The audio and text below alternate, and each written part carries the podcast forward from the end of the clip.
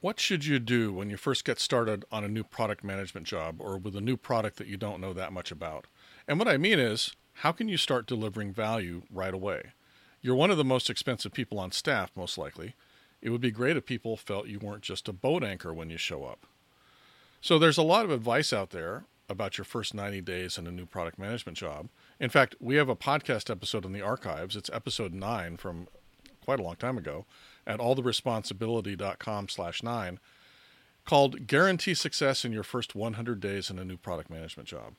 Now, my co host at the time, Rob McGroarty, and I provided 10 things you could do to help ensure your long term success in the new job. These were, well, I've got a list of them, and I recommend listening to the whole episode if you want the details, but basically things like meet with everybody, understand your boss's expectations, figure out what the assumptions are be, that everybody has and test those assumptions out about the product, about the market, things like that. Get on some help and sales calls so you can find out how people are talking to the customers and what the customers are saying. Get introduced to your top partners. Get a list of information streams so you can find out where to find stuff out. Understand what your boss thinks they're good at because you don't want to step on their your boss's toes and get or complete a product audit. Now, that's a lot of stuff to do, and it will definitely prepare you to be the product expert in the future and to know how the business specifically works and to know a lot of details. You know, and this list is pretty similar to a lot of the other first 90 days lists, even though ours is special because it's actually 100 days, obviously quite different.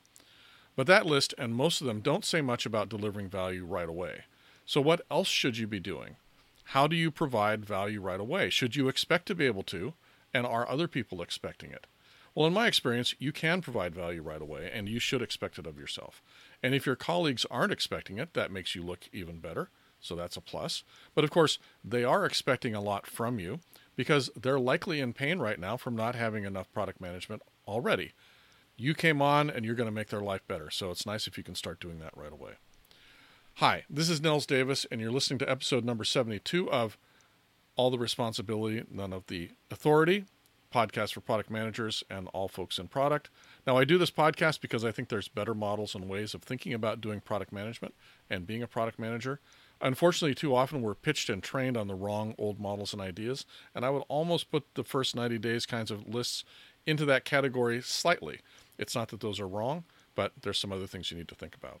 So, in each episode, I try to look at sort of old thinking, maybe break it down, maybe shatter it if I can, or at least challenge it, and give you new ideas, new mental models, and new approaches to product management, to what we do, why we do it, how to do it better and more effectively. And of course, I like to talk about the impact of making these improvements as well. Now, this episode obviously focused on how to make a difference when you've just joined the team and you don't know anything. Now, you can find the notes for this show plus a place to leave me a comment or a complaint on the episode at alltheresponsibility.com slash 72. Now, in the notes, you'll find links to several articles and previous podcast episodes related to what I cover here. And the good news is you can start contributing value right away. It might not look like it does later when you're more of an expert, but it's still highly valuable. So, what are you going to do? Well, you kind of go back to the basics. Now, I've mentioned before, this was an episode number 327. Every successful product is successful in the same way, every unsuccessful product is unsuccessful in its own way. And what do I mean by that? Well, it means that there's like six or seven different things that a successful product has successfully done, right? From finding a market problem to creating a good solution to having good go to market and some other things. And unsuccessful products, typically one of those things or more has broken down. And so that means there will be signs and indicators, even if you don't know much at all about the product, that can give you insights about where to focus on improving things. Meaning, there are things that are likely to be going wrong, especially if the product is having problems in the market or there's some kinds of problems with the product. And you can use your product sense to spot those and sometimes to take action to start addressing them, even without knowing much about the product at all. Hopefully, you have some product sense. If you don't have product sense, listen to all my podcast episodes and you will get it. And you can start using your product sense to look around and see where there are opportunities. Now, this is also a chance at this early stage to use your actual newness and unfamiliarity with the way things are done to see if the emperor might not be fully dressed. Of course, taking action on any of these things is pretty hard if you're new, but you can start by at least making the observations and maybe applying what you learned later. Now, the next thing you can do is you can also figure out what people think they know, but they don't really know. I'll explain this a little bit more. This is things like how does the system actually work? How do the pieces fit together? What is the data flow? What all the parts are? What are the assumptions that different components make about each other? Kind of what the product does and why. Just as an example of that, I've gotten a lot of mileage from a very simple diagram I drew of how one of the systems I worked on flowed across the life cycle of a client coming on board. So it started from the first call with the prospect, the salesperson calls the prospect, they go through the sales process, they sign the contract, and then that client comes on board to our platform. And there's a lot of things that happen in that process because of the particular type of software that this was. Now, I shared that diagram many times with many people within the company, both new people and experienced people, and I got uniform responses that it was incredibly valuable, gave them insights they did not have before, and an understanding that no one had ever given them. In other words, I drew a picture of a basic process that this company had been doing for many years that had never been drawn before. And I find it kind of amazing how no one has drawn out things in a way that's easy to understand. And I know this doesn't just happen at this particular company. I know it happens at a lot of companies because I've seen it a lot. It can be especially problematic if the product is sort of large and complex with lots of kind of de facto silos where the people in the different silos, no matter how well intentioned they are, might not know everything that's going on in the silos before them and after them, and yet they depend on those other silos for their data or to process the things that they hand on. And so drawing these visualizations can be incredibly powerful and actually can create a huge amount of value. And it's a perfect time to do it when you don't know anything because you just go and ask people, oh, what happens then? Tell me about this piece.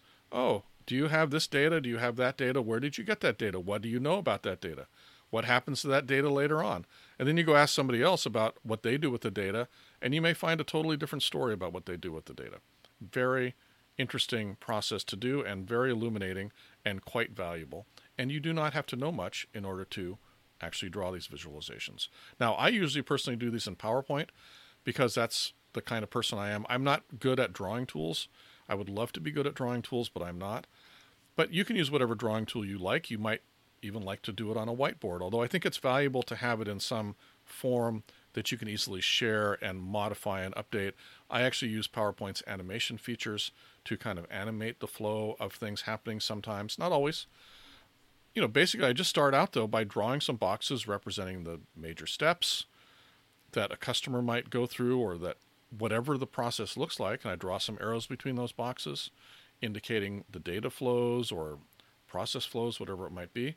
You know, if you want to get super fancy, you can kind of start annotating the flow. You can start putting little pictures of people on about what roles do different operations and things like that. Uh, but don't get super fancy on this.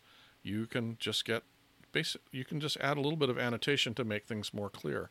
You know, you can put on what data is actually traveling on these flows, or which roles use the flow, or how often the flow happens. There's all kinds of different things you can do. But it turns out that simply mapping out the flow can be eye opening for your colleagues. Now, another thing that's really valuable when you first started is you can act as a user yourself and learning the application from their perspective. This isn't always possible depending on the complexity of the application, but often it is. Remembering that you know, particularly if you're an enterprise software where your software does some kind of job, your users are not really interested in becoming experts in your product. Most of them are not. They're interested in getting their own jobs done better. And so if you can put yourself into their shoes and think about doing the job with the product, even just the onboarding step is often really revealing about whether the product really cares that much about the customer, whether it thinks about the customer or the user, um, if it makes good def- good default choices and things like that. But any amount of time that you can spend using your own product, particularly when you're really naive about it, is really valuable. And it's sometimes hard to make happen depending on what the app does, but you can often learn a lot and get some good insights. In fact, right now in the app that I'm responsible for, I'm about to make, well, I've been making some improvements for problems that I observed when I first started a few years ago. It can take a long time sometimes to apply the things that you learn when you first get started to the solution itself. But it can be really valuable. And the improvements that I've made have actually made a big change.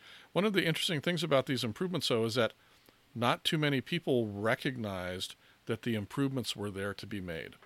There was a little bit of a situation where people just thought this was the way things were done. There were a lot of manual steps, and we're automating a lot of them. And people didn't really realize that the things that they were doing that were tedious and error prone could be automated. Pretty interesting, particularly in the second decade of the 20th century, that that is still true, but there you go.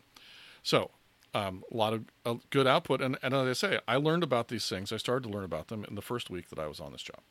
Another thing you can do is to start making decisions. Now, you probably won't have the opportunity to make big decisions when you first start, but the point is that often having a decision is more important than the particular decision itself. That is, as long as it's not a stupid decision, you're probably good.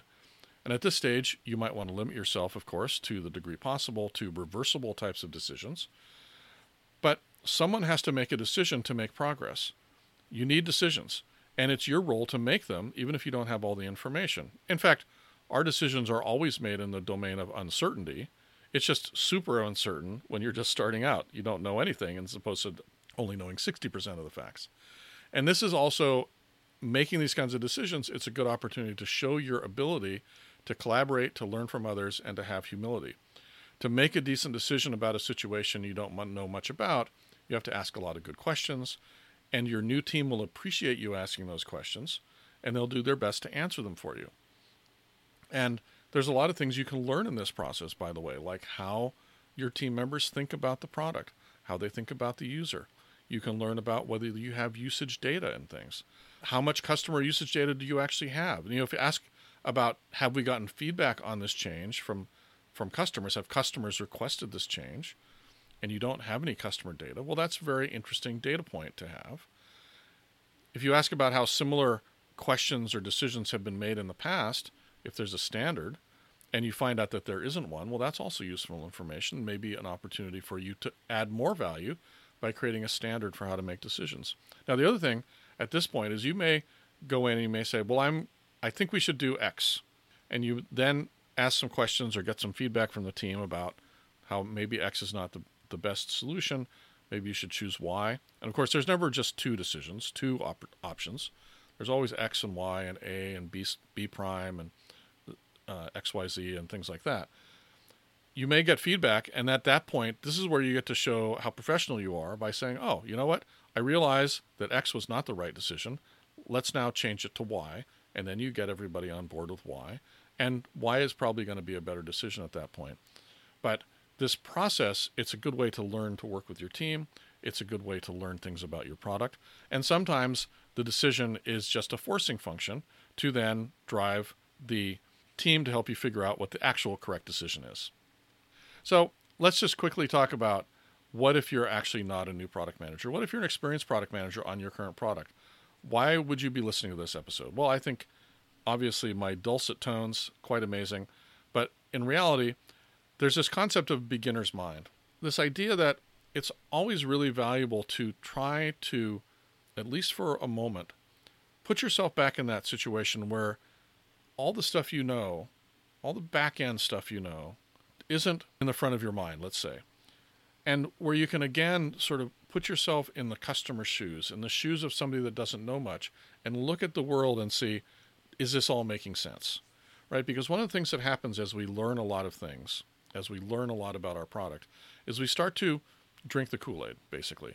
We start to understand why a thing that seems annoying to customers is the way it is. And then maybe we excuse it. The fact is, if it's annoying to customers, we probably shouldn't be excusing it. We should probably say, yes, I understand why it's that way, but we still need to change it to make the customer's experience better. I mean, obviously, again, there's a decision making process there. You have to choose your battles. But oftentimes, as we get that curse of knowledge, it keeps us from seeing things from the customer's perspective, from the perspective of simplicity, from the perspective of just elegance and things like that. I think it's valuable to apply all of these ways of thinking, even if you already know a lot, even if you are an expert, even if you are the expert in the product at this point. It's really good to apply these ideas. So let me just rehash the techniques, and you can think about them whether you're an expert or not.